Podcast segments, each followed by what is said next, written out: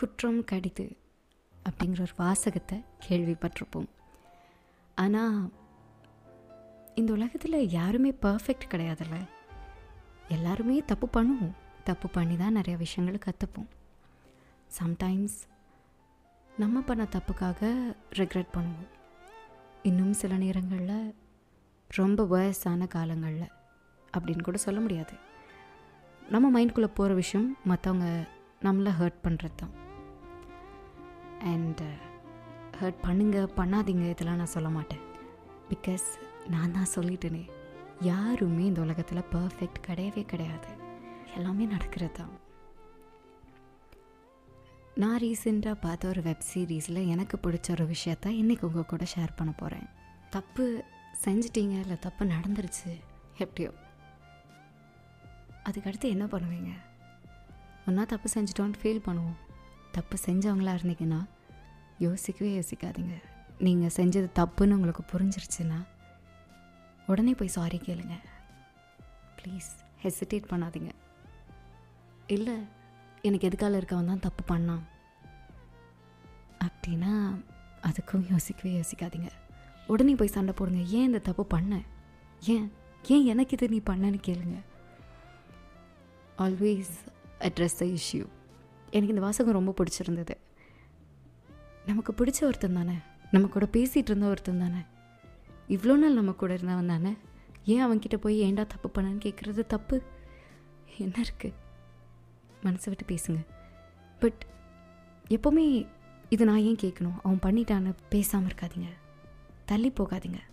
Because distance எல்லா நேரத்துலேயும் எல்லா விஷயத்துலேயும் ரெண்டு பேரை கிட்ட கொண்டு வராது.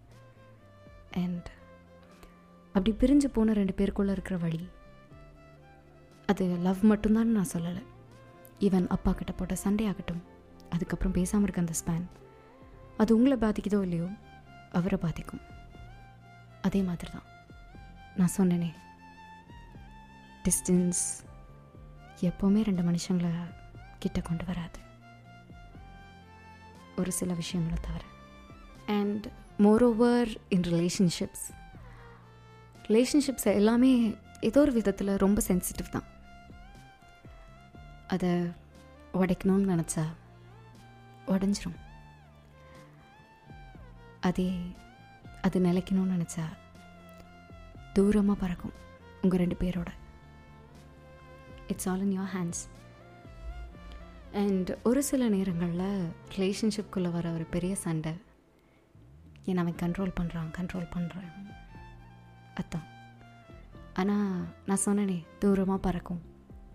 எங்கே நம்மளை விட்டு ரொம்ப தூரமாக பறந்துருமோங்கிற ஒரு பயத்தில் அதை லைட்டாக பிடிக்கிறது தான் அந்த கண்ட்ரோல் அது என்றைக்குமே உங்கள் பெர்மிஷன் இல்லாமல் அங்கே நடந்திருக்காது. ஃபர்ஸ்ட்லேருந்து நீங்கள் எப்படி ஒரு ரிலேஷன்ஷிப்பை கொண்டு போகிறீங்களோ அந்த மாதிரி தான் அது கடைசி வரைக்கும். நல்லா யோசிச்சு பாருங்கள் நீங்கள் முன்னாடி பண்ண ஏதோ ஒரு விஷயந்தான் இப்போ உங்களை அப்படி ஹோல்டு பண்ணுறதுக்கு அனுமதிச்சிருக்கு. அண்ட் இட்ஸ் ஆல் பிகாஸ் நீ என்னை விட்டு தூரம் போயிடக்கூடாது. அந்த ஒரே விஷயத்துக்காக தான் உங்கள் பார்ட்னர் உங்களை இறுக்கி படிக்கிறாங்க. அண்ட் uh, இன்னும் சில சுச்சுவேஷன்ஸில் ரொம்ப இறுக்கி பிடிச்சாலும் கையை விட்டு வெளியே போயிடும். இல்லை கை கிழிஞ்சிரும். எதுவுமே அதது போக்கில் விட்டு பிடிக்கணும். அண்ட் ஆஸ் ஐ செட் தூரம் எப்போவுமே தூரத்தை தான் கொண்டு வரும். கிட்ட கொண்டு வராது. ஸோ அவங்களுக்கு யார் கூடயாச்சும் ஏதாச்சும் இஷ்யூ இருந்ததுன்னா போய் சட்டையை பிடிச்சி கேளுங்க. இல்லை காலில் விழுந்து சரண்டர் ஆயிருங்க. பிகாஸ் இங்கே நிறைய பேரோட ஃப்ரெண்ட்ஷிப் அண்ட் ரிலேஷன்ஷிப்பை காப்பாற்றுறதுக்கான ஒரே ஆயுதம் இந்த ரெண்டு மட்டும்தான். ஆனால் ஒன்று என்னானாலும் சீப்போ அப்படின்னு தூக்கி போட்டு போயிடாதீங்க பிகாஸ் இந்த காலத்தில் ஒன்ஸ் நம்ம மனசு ஒருத்தவங்க மேலே இருக்கிற நம்பிக்கையை இழந்துருச்சுன்னா நம்மளை சுற்றி நிறைய பேர் இருப்பாங்க தான் பட் இது ஒரு குற்ற உணர்வோடவே இல்லை இவனும் அவளை மாதிரி போயிடுவானோங்கிற ஒரு பயத்தோடவே எல்லாருக்கிட்டேயும் பழகும்.